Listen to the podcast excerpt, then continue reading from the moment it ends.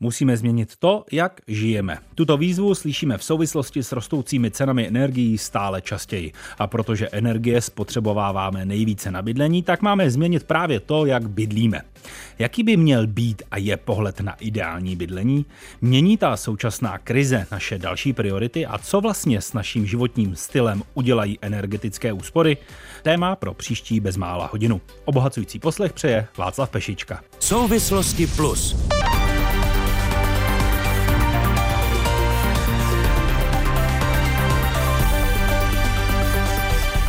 A já ve studiu vítám sociologa Jana Hartla, předsedu správní rady a zakladatele organizace STEM, autora a realizátora velkého množství sociologických projektů, které nezávisle mapovaly a zkoumaly proměňující se demokratickou československou, ale i českou společnost.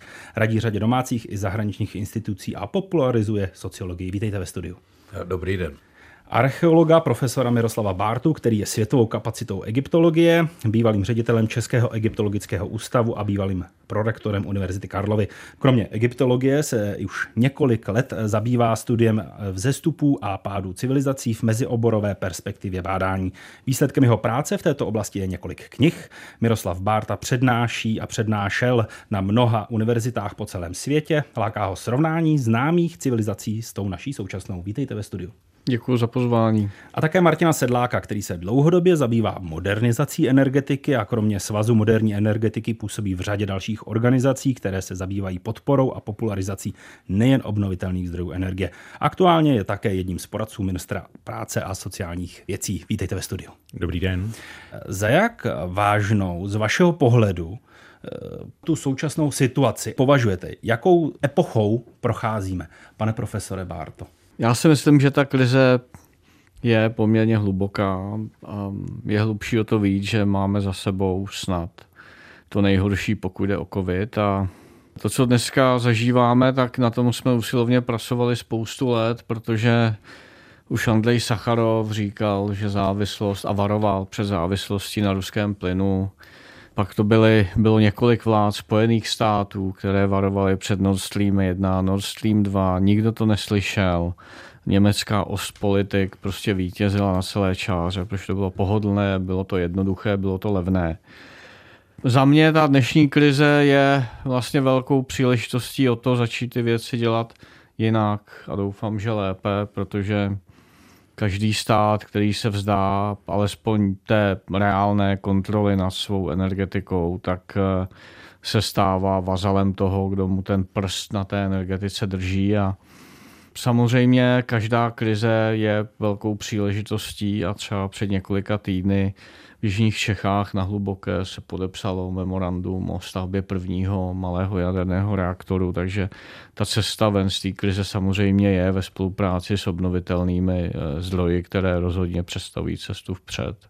Takže za mě hluboká krize, která má ale řešení a která věřím povede k dalšímu růstu a k tomu, aby jsme řešili ty věci lépe, i geopoliticky.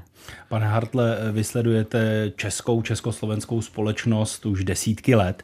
Jak vážná je to situace, kterou nyní zažíváme a jaký vidíte potenciál k zásadní změně eh, ve společnosti?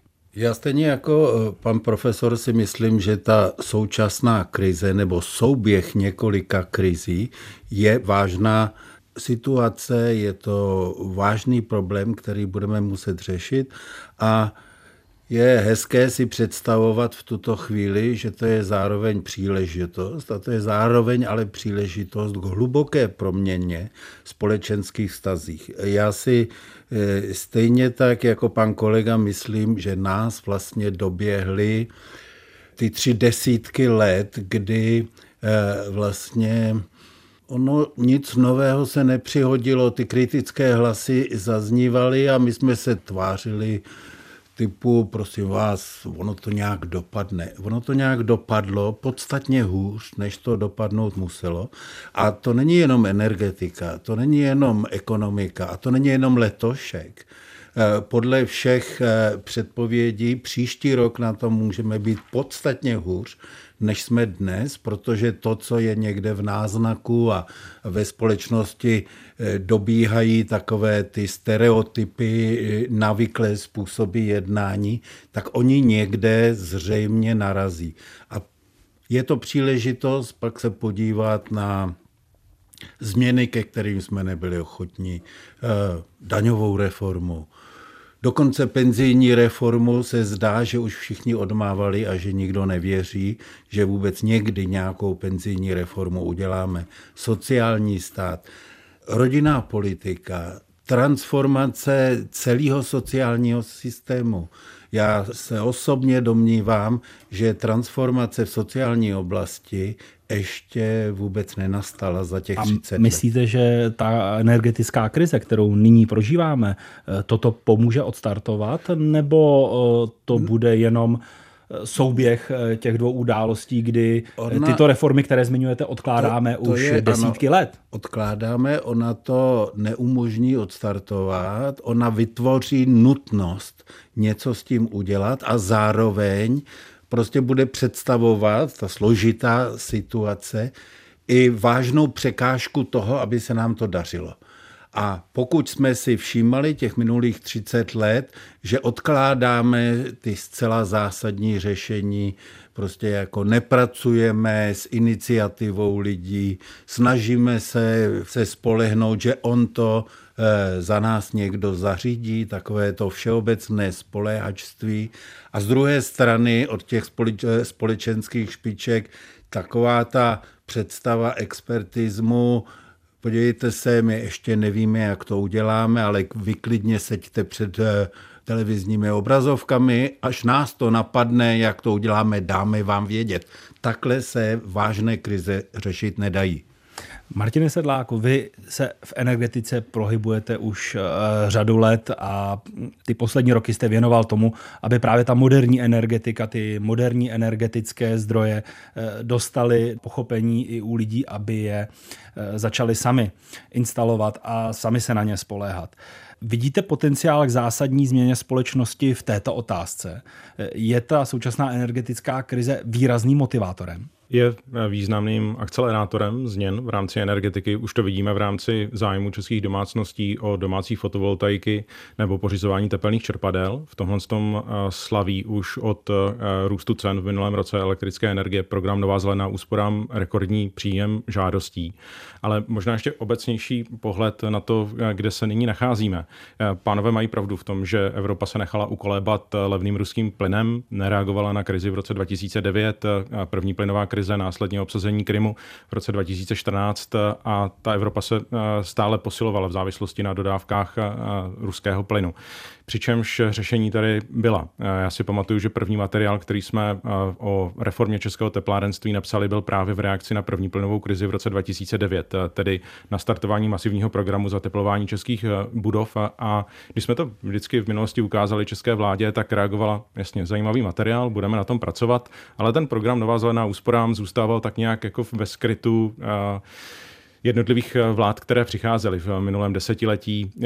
Tu věnovali větší pozornost, tu menší podobným změnám. A my potřebujeme, aby jsme urychlili tato řešení, potřebujeme podstatně více prostředků na to, aby jsme se bavili závislosti na zemním plynu. Ta řešení jsou jasná. Je to právě ta zmíněná renovace budov, rozvoj obnovitelných zdrojů a potom nákup jiných dodávek, především z kabalněného zemního plynu z jiných teritorií než je Rusko.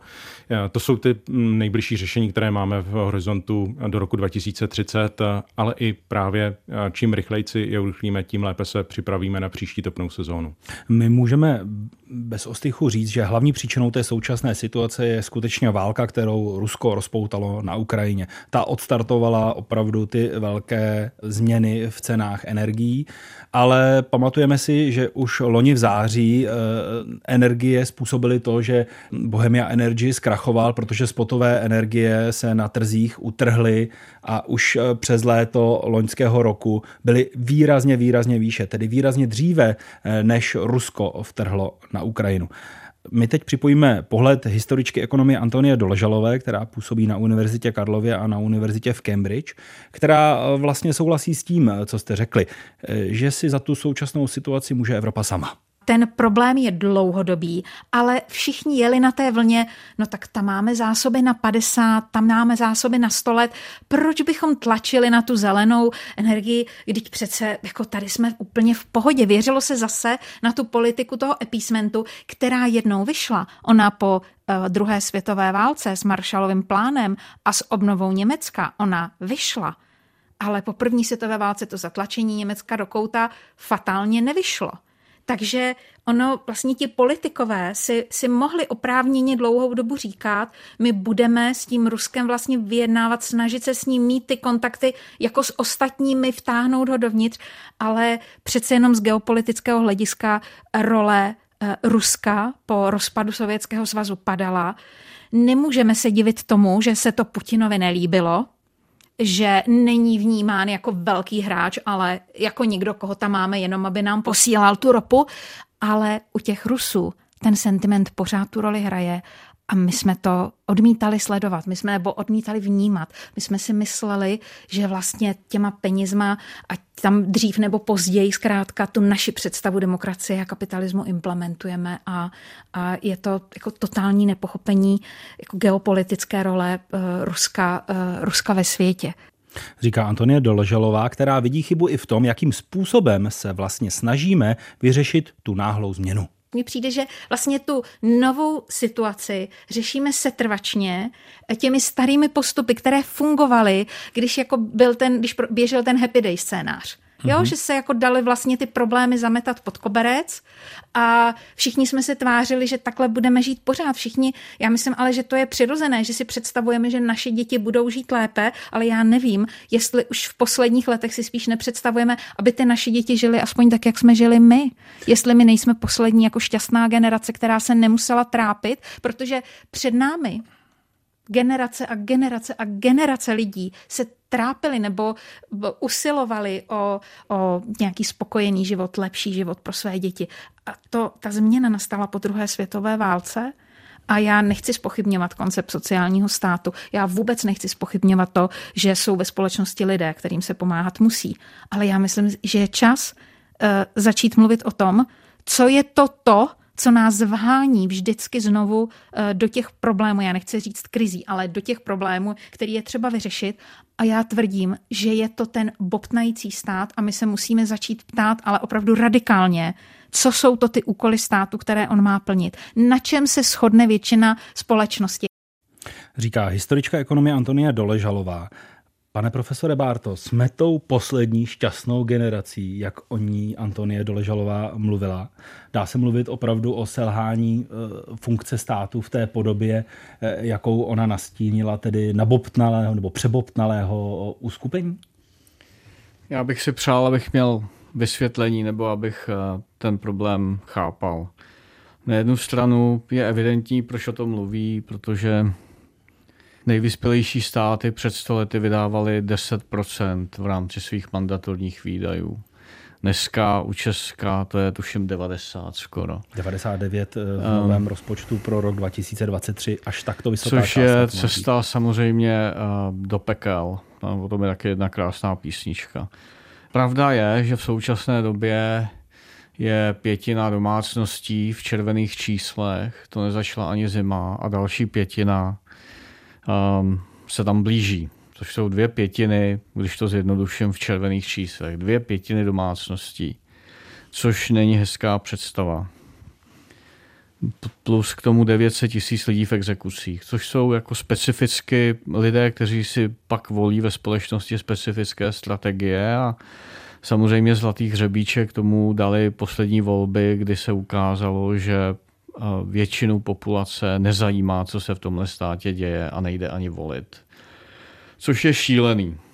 Na druhou stranu od roku 1850 ty data jsou a v západní společnosti životní úroveň neustále roste. To jsou publikovaná data jsou OECD. Když si a vybavím, co doprovázelo začátky průmyslové revoluce a obrovská migrace z vesnic do měst, sedmidenní pracovní doba, 18 hodin denně, ty lidi spali vedle svých strojů, včetně dětí. Nebyly to hezký počátky té revoluce a dneska ji vlastně opěvujeme jako symbol moderní doby, která vedla prostě k obrovskému vzestupu. Když to vemu, tak jsou tady pro a proti. Já jsem z různých důvodů prostě skalní optimista už proto, že ty výzvy jsou tak velký, že my potřebujeme technologické inovace a potřebujeme růst. Ne jít zpátky, ale růst, aby jsme je zvládli. A každá nová výzva se zvládala vždycky v těch dějinách tím, že se podařilo udělat nějakou významnou technologickou inovaci a tak já myslím, že to bude i v té energetice. I když samozřejmě ty nové zdroje mají samozřejmě také velký výzvy, recyklace, fotovoltaiky, elektroaut, ale jsem přesvědčen o tom, že to věda, věda zvládne a jenom je potřeba dávat pozor, aby jsme nelítali od zdi ke zdi, kdy dneska teda je 100% stopka ruskému plynu a preference pro ty nové, nové zdroje, které zase jsou třeba závislé na zdrojích vzácných, vzácných kovů, typicky kobaltu, který taky ve světě kontroluje z velké většiny jedna země. Tak jenom bych varoval před změnou jedné totality za jinou totalitu. Pane Harte, když se podíváme na českou společnost a její současné nastavení. Máme za sebou covidové roky, máme za sebou roky, kdy eh, jsme zažívali prosperitu, extrémně nízkou nezaměstnanost, lidé se cítili eh, v totálním bezpečí. A ty poslední tři roky vlastně z nebezpečí jsme nevyšli. Pominulo jedno nebezpečí a plynule jsme eh, přešli do druhého.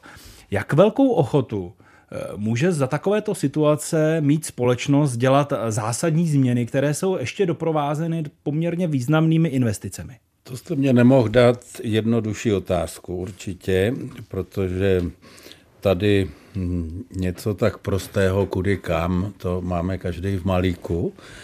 Problém u nás je, že my jsme ty nejlepší léta přijímali ne jako závazek vůči budoucnosti v těch letech 18 až 20 podle našeho eh, podle našich dlouhodobých eh, časových řád se ukazovalo, že lidé byli v podstatě jako v pohodě, všechno se urovnalo.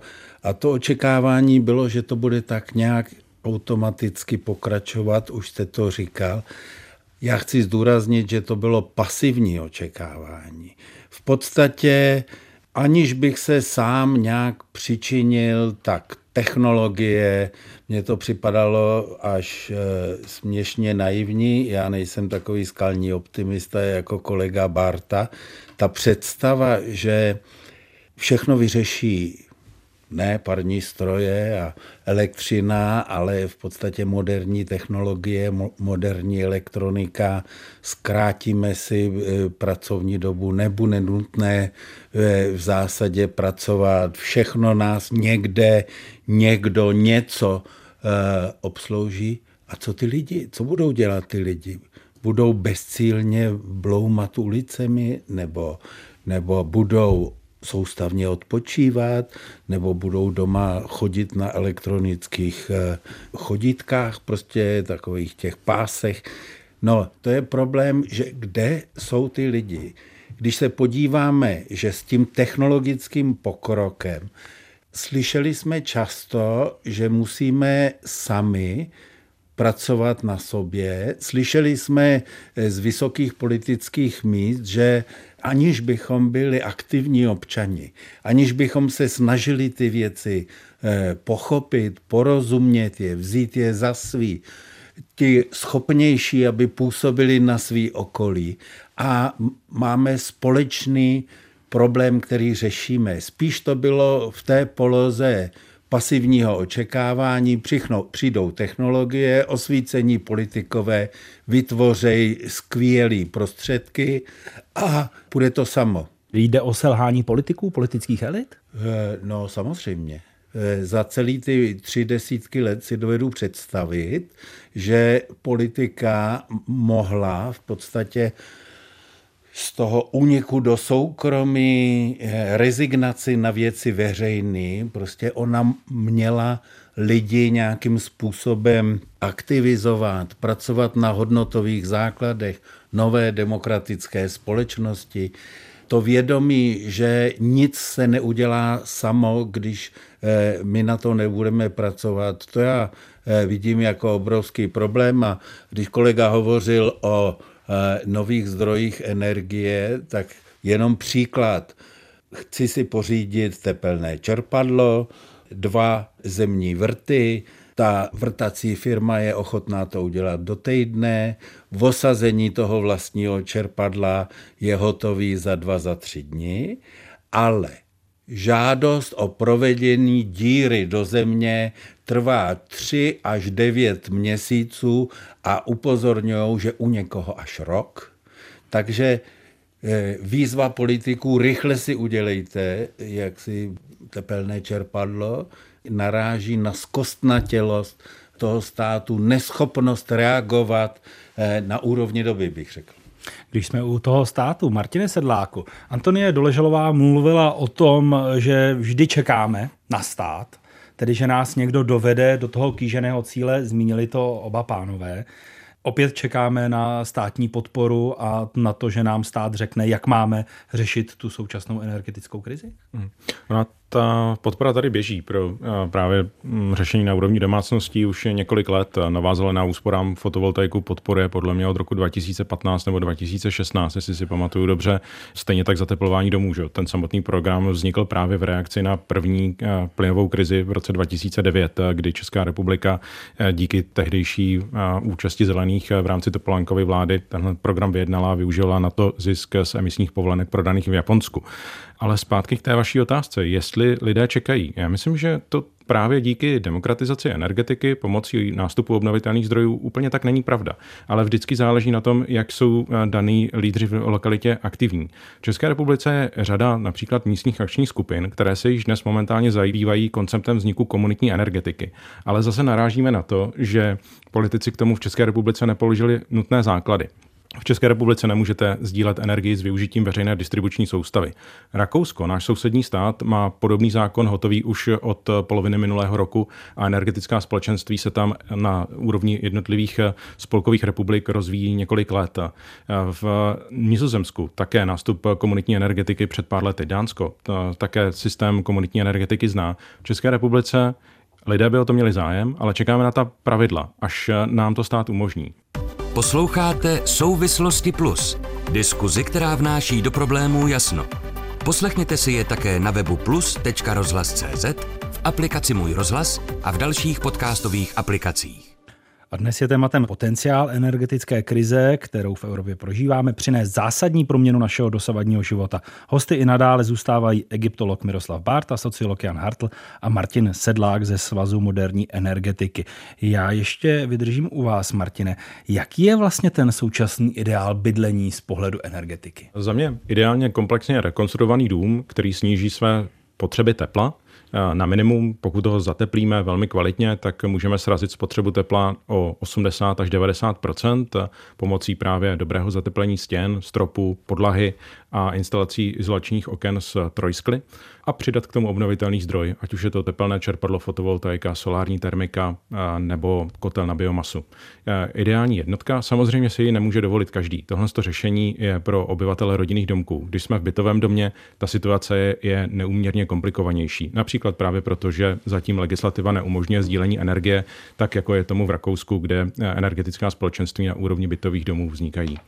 Pane profesore Barto, vy chcete něco doplnit, prosím? Eh, já děkuji panu doktorovi Hartlovi, který mě vlastně upozornil na to, že jsem špatně nebo nepřesně formuloval v té předchozí otázce svůj názor.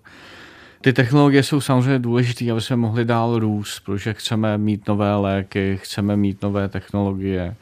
A každá civilizace roste na řešení těch problémů, ale to neznamená, že ty lidi zůstanou doma. Já si neumím představit, že bych nepracoval a jsem za to rád. Ale co je stejně důležitý, a tady o tom taky mluvíme, vedle těch technologií je e, vlastně kvalita té společnosti, kvalita leadershipu, respekt politiků a viděli jsme to tady za covidu, kdy ty nej, společensky nejvyspělejší země typu Dánska zvládly covid mnohem lépe bez ohledu na podobné jako využití vakcín, protože prostě jejich politické elity měly mnohem větší respekt.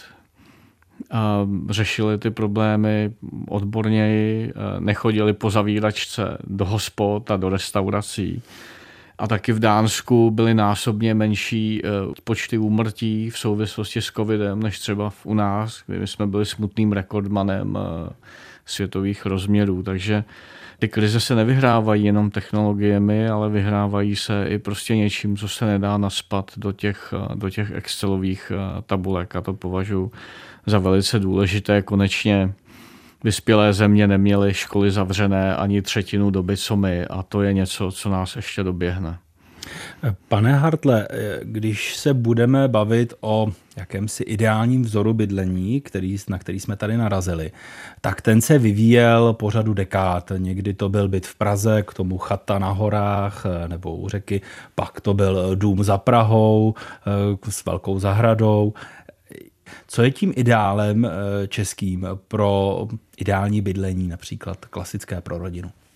No máte pravdu, když eh, budeme bydlení vnímat jako odraz celospolečenského vývoje. Vezměme si, že za komunistického režimu, když jsme zde byli zavřeni jako ve vězení, tak lidi si udělali únik v podstatě a měli, měli chaty a to byla, to byla prostě eh, taková a za covidu také. A za covidu Pokud se taky. Nepletu, také se vykoupily veškeré chaty a chalupy, které byly v Česku dostupné. Ano, prostě nějaká třeba malá, z dnešního pohledu směšná aktivita eh, znamenala eh, nějakou seberealizaci. Já jsem to tež viděl i v Rusku na Sibiři.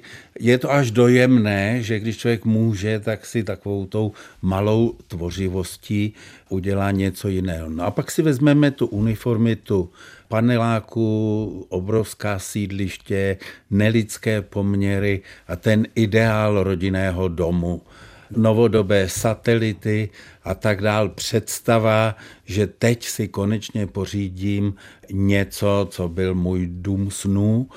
A zase, tak jako dřív jsme cítili pocit eh, frustrace a deprivace z toho, že nebydlíme, jak bychom měli, tak mnohdy dneska vidíme, že to je přehnaný. Stačí se podívat na velikost domů u nás a velikost domů ve Švédsku, v Německu, kteří jsou podstatně eh, v Americe konec konců, kteří jsou podstatně eh, bohatší. jaksi bohatší, než jsme my. A takže my jsme to přehnali do druhého extrému. Fakt je, že ty novostavby jsou zateplené, že jsou prostě jako veliké, odpovídá to prostě čemu, ale z hlediska lidského to může být velmi nevděčné. Stejně tak jako první sídliště byly osazeny, schválně používám toho trpného rodu, rodinami s malými dětmi a to sídliště mladé postupně stárlo, tak tady máme třeba ty satelity a ty děti, jakmile se budou osamostatňovat, budou v tom chtít žít. Když tam zůstanou ty dva seniori, těch šest pokojů jim bude jako k čemu jak je to prostě jaksi dimenzováno. Není to prostě jako druhý extrém. Měli jsme se dříve zamyslet, co to je trvale udržitelný rozvoj a jaká míra komfortu, pohodlí je ještě únosná a co už, co už je taková okázalá procovština. No a to vidíme dneska. Vezmeme-li si, že přes 40% obyvatel, 43-45% má dálkové topení, ty lidi jsou v dnešní energetické krizi zajatci energetických cen, kterým nikdo nerozumí, který nikdo se ani nesnaží vysvětlit a ty lidi čekají, Eh, jaksi fatalisticky, jak na ně ta rána osudu dopadne. Jsou lidi v rodinných domech na vesnici, pokud mají lokální topeniště, ty nějakým způsobem eh, z toho vyváznou. Ale ti, kteří v podstatě eh, si postavili to novodobé, budou v zásadě byti. Oni totiž ale nebudou, protože to jsme neřekli, že tyhle nové technologie nové domy, nové zateplení, je relativně nákladná položka dotace, nedotace. A tak vlastně budou více šetřit ty bohatší, i ty dotace dostanou ty bohatší. A ti, kteří na tom jsou špatně, tak ty na tom budou o něco hůře. A jsme u klasického paradoxu svatého Matouše. Slibuju, že k rozevírání nůžek ve společnosti mezi bohatými a chudými se ještě v našem pořadu dostaneme. Pane Sedláku, není pravda to, že teď aktuálním vítězem v této situaci jsou skutečně lidé, kteří mají doma krb, kotel a mají lokální topeniště a mohou si prostě nakoupit nebo si zajistili dřevo a mají tu jistotu, tu bezpečnost toho, že budou mít to topení a vědí za kolik, protože už mají nakoupeno. Určitě částečně ano, ale ono to tak, jak to pan Hartl uh, zmiňoval, tak, tak to úplně nesedí v realitě České republiky. Ještě do toho vstupuje faktor, jak osvícená byla lokální uh, vláda, neboli uh, starostové buď měst, anebo městských částí. Když si vezmu právě obyvatele panelových domů a konkrétně například Nový Lískovec v Brně, čtvrť, která je založena právě na panelacích, co vyrostly za socialismu, tak tamní osvícená starostka ty baráky začala zateplovat už před více než 15 lety. A dneska díky tomu, že tam mají 20 let osvícenou starostku, tak eh, na tamní obyvatele současný růst cen brněnské teplárny tolik nedopadne, protože spotřebovávají zhruba 80% méně energie než lidé v nezateplných panelových domech. A zase se zpátky dostáváme k té kvalitě jednotlivých vlád. A není to jenom o celostátní úrovni, ale i o lokálních zastupitelstvech. Když se místní starosta orientuje v jednotlivých věcech a má zájem pracovat pro eh, obyvatele, dokázal zateplit domy během minulých deseti let v místě, kde na to starostové nemysleli v rámci bytového fondu, tak bohužel tam právě na ně dopadne ten současný růst cen energie. Stejně, stejný koncept platí u SVJček anebo bytových družstev. Pane profesore Bárto? Já myslím, že tohle jsou strašně důležitý slova, že je třeba um, jako vítat to, že některé obce, které si zvolili politiky, kterým věří, kteří viděli trochu dál, takže se mají lépe a je to vlastně inspirace pro jiné oblasti, jiné voliče, aby prostě ten tlak taky vytvářeli a hledali si svý zástupce takové, kteří budou schopni skutečně pro tu společnost v tom daném místě, tak jak se to tady před chvilkou prezentovalo, prostě dělat eh, víc než prostě jenom ty klasické politické triky eh, a gesta, která mají ovlivnit, ale vlastně ničemu reálně nepomáhají. Pokud jde o energeticky úsporné bydlení a technologie, tak my se teď vydáme do jednoho domu, který je technologiemi a úspornými technologiemi doslova prošpikovaný. Jde o projekt takzvaného Českého soběstačného domu, za kterého autor Pavel Podruh získal řadu ocenění. Jak se v něm žije, tak to si připomeneme v reportáži, to si připomeneme v reportáži, kterou jsme na začátku energetické krize natáčeli přímo ve funkčním energeticky soběstačném domě. Já jsem v Jižních Čechách, nedaleko Vyššího Brodu. Cestou jsem minul třetí největší solární elektrárnu v České republice, v Ševětíně. Viděl stoupat páru z jaderné elektrárny v Temelíně a prošel pod eh, vedením vysokého napětí, které vede z Lipenské přehrady. Ale můj cíl ani jeden tento zdroj nepotřebuje.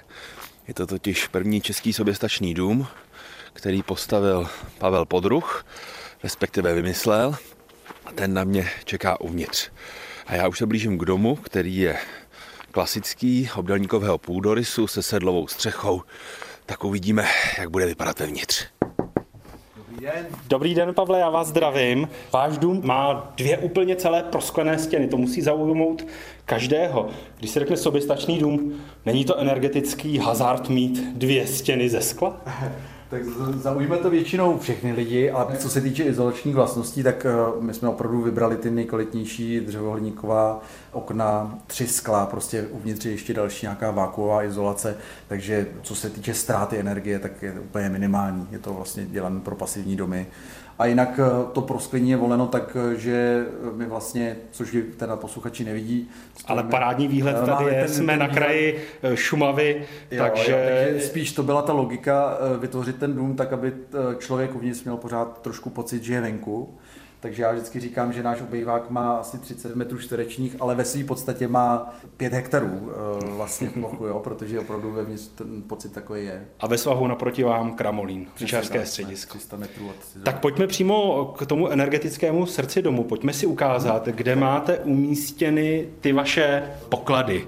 Je to technická místnost. Pojďme říct, co je to hlavní. Tak asi opravdu to hlavní eh, je tady tenhle ten rozvaděč, velký černý, který je naplněný různýma, no, takhle odevřu, můžeme na to mrknout. Mm-hmm. Na jeho dně jsou bateriové články, máme tady 22 kWh kapacity bateriových článků, které jsou litium fosfát železové, pokud to někoho zajímá. Do nich vlastně proudí veškerá elektřina ze střechy, kde je 15 kW píků solárních panelů a přes eh, takový mechanismus různých střídačů se ta elektřina vlastně... Elektrikář by měl radost. Jako myslím si, že jo, myslím si, že to je docela vyvoněný elektrikářský dílo. Co je na něm zajímavé, je, že je celé stavěné redundantně, takzvaně, to znamená zastupitelně. Každá ta součástka v případě poruchy má své zastoupení. Takže my jsme to udělali ze dvou důvodů. Za prvé, jak nejsme napojeni na žádné sítě, tak já prostě si nemůžu dovolit výpadek, takže se opravdu potřebuji jistit. A za druhé, celá tato skříň má kompletní projektovou dokumentaci a já můžu kdykoliv opravit jakýkoliv její prvek eh, s lokálním elektrikářem z vyššího brodu. Takže ač to vypadá složitě, tak je to vlastně poměrně jednoduše postavená věc. A pokud se nepletu, tak za námi hučí peletkový eh, ano, kotel, je ano, to tak, ano, který zajišťuje vytápění domů.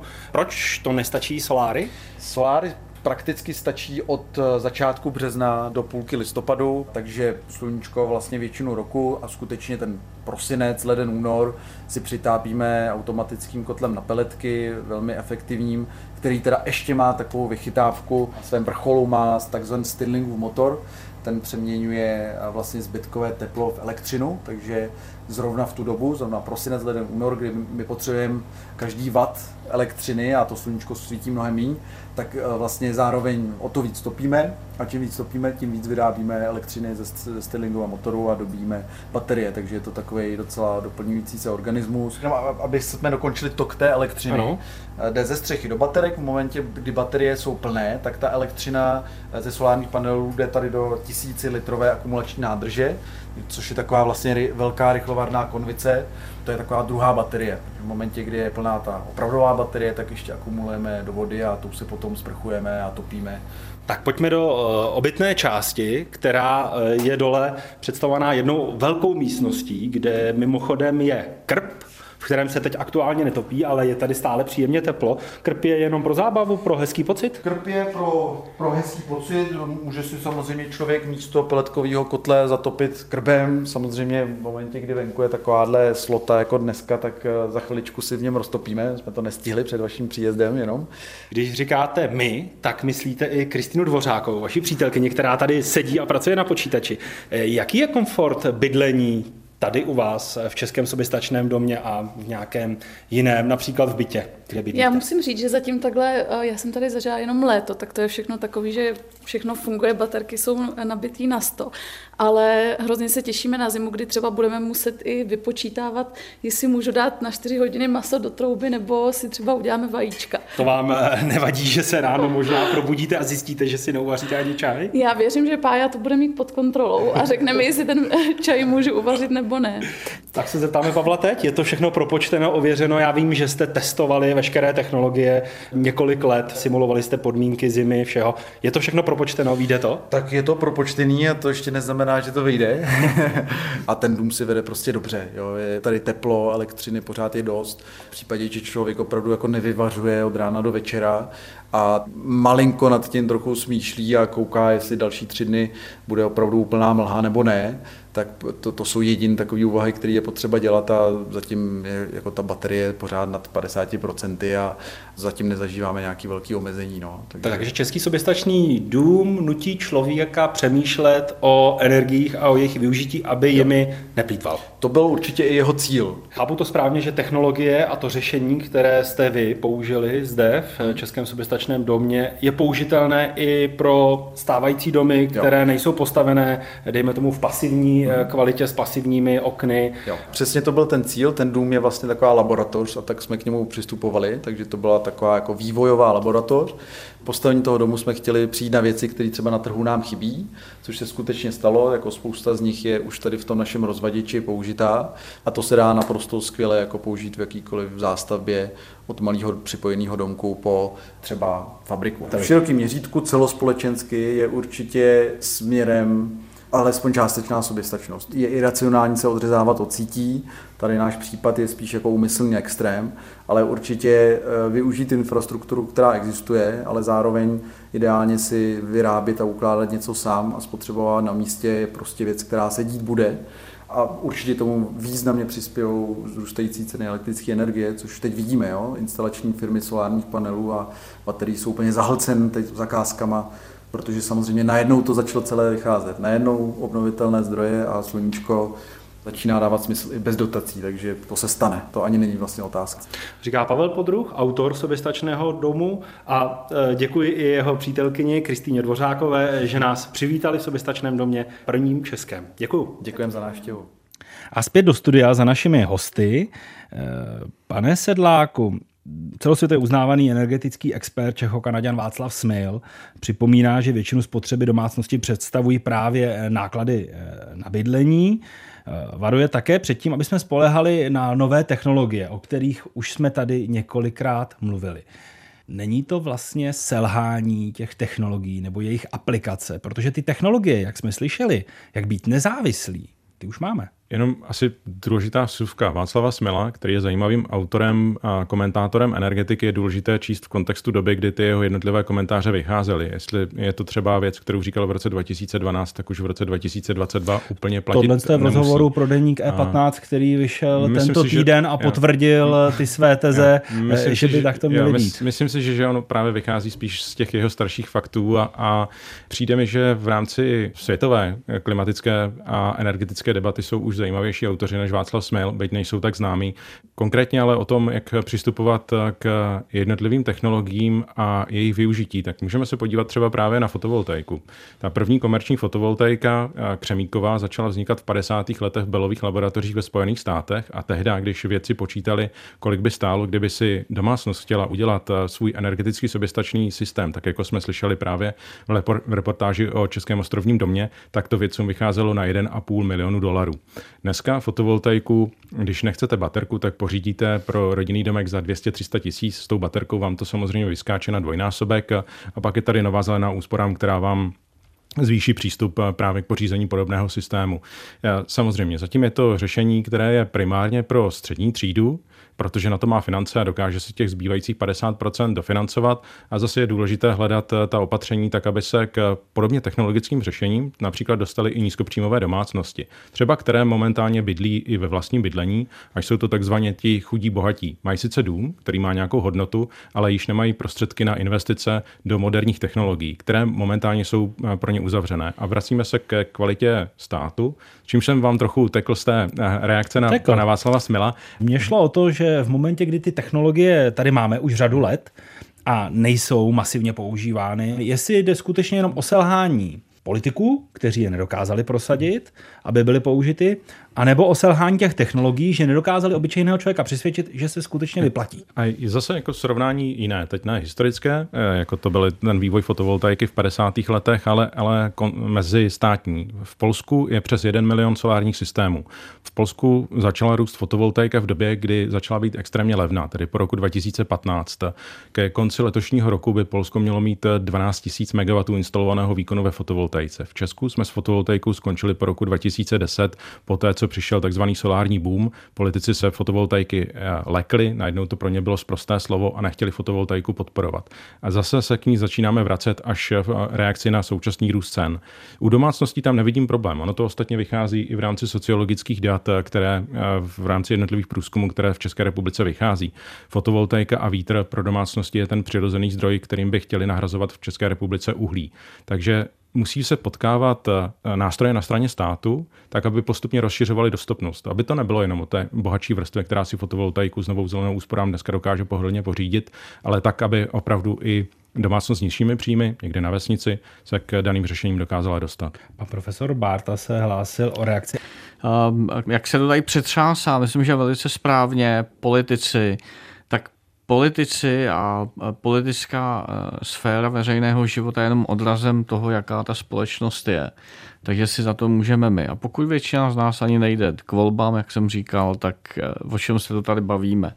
Jako nejsem člověk, který by byl, e, byl posedlý adorací nových technologií. Vnímám, že jsou nesmírně důležité pro pokrok a pro zvyšování životní úrovně, ale v ruku v ruce, a o tom mluvil i pan Hartl, prostě musíme mít ten společenský kontext, bez něj to nejde a poslední věc těm technologiím, kterou chci říct a týká se to naší západní Evropy, kam z části patříme, i když eh, nepatříme mezi ty nejvyspělejší země, bohužel, ale je to tak. Tak eh, je to to prostředí, které my vytváříme proto, aby tady ten pokrok byl rychlý, protože děláme všechno pro to, aby nebyl. Protože Elon Musk je to můj oblíbený příklad, když letěl z Ruska, kde mu nechtěli prodat nosné rakety, pro, protože se rozhodl létat do vesmíru, tak od toho okamžiku za 18 měsíců startoval ve Spojených státech první pokusnou raketu. Kdyby měl pas o evropské země, tak do dneška nemá všechna povolení a to je to, o čem tady mluvil pan Hartl. Takže my sami si podvazujeme žíli tím, že tady máme takovou změť nesmyslných předpisů, že vlastně jdeme proti rychlému technologickému vývoji. Profesor eh, Miroslav Bárta ve studiu je s námi sociolog Jan Hartl a Martin Sedlák ze Svazu moderní energetiky. Souvislosti plus. Nejen Česko se potýká s výrazným společenským tlakem na řešení stávající situace. A nejen v Česku lidé demonstrovali proti vysokým cenám energií a viní z nich opět politické elity. Jak nám ve vysílání potvrdil i reporter aktuálně CZ Radek Bartonček, který všechny dosavatní protesty mapoval, tak kromě té poslední odborářské demonstrace vybízeli prakticky všechny ke změnám společenských pořádků. Tam ty emoce, ta naštvanost lidí byla mnohem větší a řekl bych, že i pro tu společnost českou mnohem nebezpečnější, protože zatímco tady to bylo jakoby v rámci pravidel jsme naštvaní, ale respektujeme volby, vládo, prosíme tě o pomoc, tak ta demonstrace, která byla mnohem a mnohem větší těch extremistů, tak ta volala, pojďme do ulic, svrhněme vládu, eh, nebudeme to respektovat eh, nějaké volby. Otázka pro sociologa Jana Hartla. My jsme mluvili už o tom eh, pnutím ve společnosti, o tom rozevírání nůžek, že bohatší mohou být ještě bohatší, protože si budou moci dovolit aplikovat energetická úsporná opatření a ti chudí ne. Jak velké riziko teď u nás v Česku je, že dojde k většímu roztržení eh, společnosti na ty chudé a na ty opravdu bohaté? Takové dnes převládající kliše ve společnosti dělit na dva nesměřitelné tábory, černý a bílý. Ve skutečnosti, bohu díky, společnost je velmi pestrá od té bílé k té černé existuje mnoho valérů šedi, takže eh, když budeme dělat eh, složitější analýzy, tak proti sobě nestojí dvě skupiny eh, zhruba stejně početné, ale když si dáme tu práci, tak vždycky tam bude pluralita nějakých sedmi velkých agregátů lidí, kteří mají různé zdroje, různé schopnosti, různé možnosti. Někteří hledí jenom na současnost, jiní mají ten přesah do budoucnosti, někteří myslí na sebe, jiní myslí na své děti a vnoučata.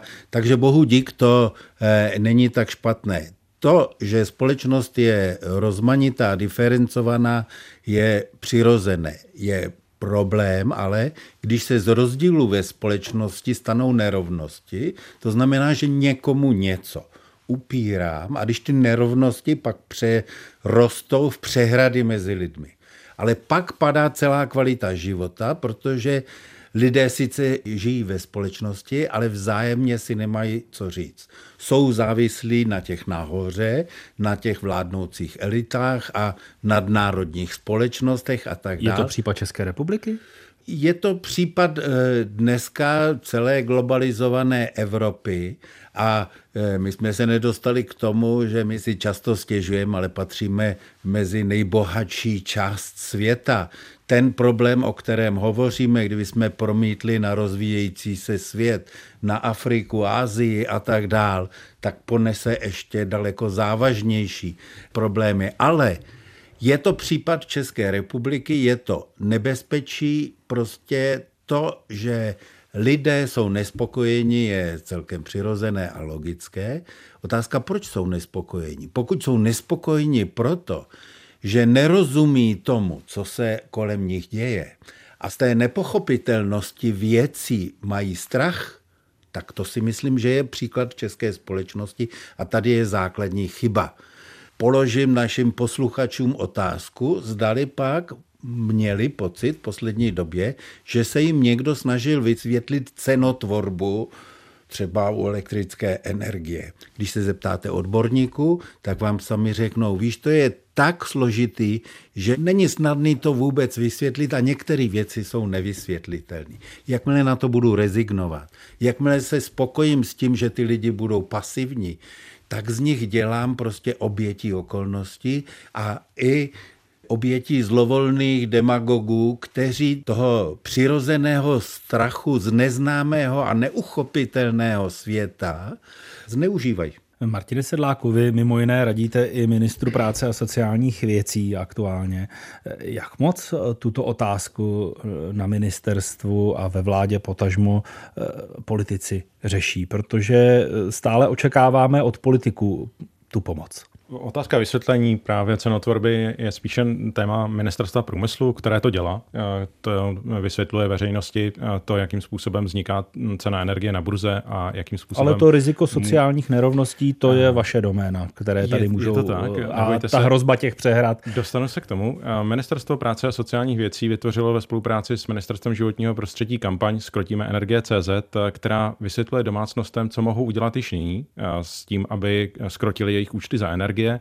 A kdybych to právě měl říct v reakci právě na nálady ve společnosti, kdy část by si radši koupila ruský plyn a část eh, by se ho zbavila, tak eh, z tohoto pohledu je mi vlastně úplně jedno, jestli by šli na kafe s Natašou a nebo s Jennifer, ale ve chvíli, kdy udělají ty jednoduché typy a triky, jak můžou skrotit svůj účet energie o pětinu, tedy sníží teplotu, místo vany budou používat sprchu, budou se dívat na to, jestli nemají doma staré žárovky, podívají se po svém bytě, jestli náhodou topné těleso není zakryté skříní a tím pádem nevytápí do, do místnosti, tak právě mohou ušetřit zhruba 20% energie a tím i o 20% snížit své výdaje, které jsou momentálně extrémní. Cílem je zkusit eh, společnost vzdělat v těch jednotlivých eh, typech toho, co mohou udělat již během této topné sezóny, ale potom, aby se současně zamysleli nad tím, co mohou dělat dlouhodobě. Ať už je to zateplený dům, anebo je jenom jeho část eh, pořízení vlastního obnovitelného zdroje. A k tomu potom... A je role státu v případě, že ta domácnost je nízkopříjmová, nemá tak vysoké příjmy, aby si to mohla dovolit, tak aby právě těmto domácnostem stát přispěl. Příští měsíc by se měl spustit program takzvaně zatím nazývaný Nová zelená úsporám Light, který právě bude ze začátku mířit na nízkopříjmové domácnosti, tak aby jim pomohl dosáhnout těchto těch opatření. Takže vláda začíná myslet i na to, že je potřeba podporu diferencovat podle příjmů domácností. A poslední slovo dovolím si dát panu profesoru Bartovi. My mluvíme o České republice, ta je samozřejmě nedílnou součástí Evropy a slyšeli jsme velmi bohaté eh, části světa. Ale právě tyto bohaté části světa mají největší zodpovědnost eh, za to, jak se ve světě bude žít, jaké bude životní prostředí. Může Evropa jako celek, když se podíváme teď na tu aktuální situaci v energetice, znamená to, že Evropa v tom globálním souboji, v tom nastavování eh, toho našeho civilizačního prostoru tahá definitivně za kratší konec? Vždycky to v historii bylo tak, že eh, regiony, které geopoliticky byly v oblastech, které neměli třeba zdroje, nestáli na křižovatkách cest, tak se nakonec stali těmi eh, lídry v oblasti využívání nových technologických poznatků, protože se nemohli spoléhat prostě jenom na to, že eh, jim tam teče velká řeka, která zařídí úrodu, později, že tam jsou eh, zdroje ropy, plynu a tak dál. Takže já bych hrozně rád doufal v to, že tahle krize povede k tomu, že se snad Evropa probere k tomu je potřeba zodpovědnějších politiků, k tomu je potřeba vyspělá společnost a k tomu je konečně potřeba i to, aby Evropa vyspělá táhla za jeden eh, pro vás a tam taky teda ještě musíme ujít velkou cestu, ale všem bych nám přál, aby to tak bylo. Profesor Miroslav Bárta, který byl naším hostem, já děkuji, že jste byl ve studiu. Děkuji za pozvání. Eh, sociolog Jan Hartl byl také naším hostem, díky. Také děkuji. A Martin Sedlák ze Svazu moderní energetiky. I vám děkuji za účast v této debatě. Díky za zajímavou debatu. A obohacující poslech přeje Václav Pešička.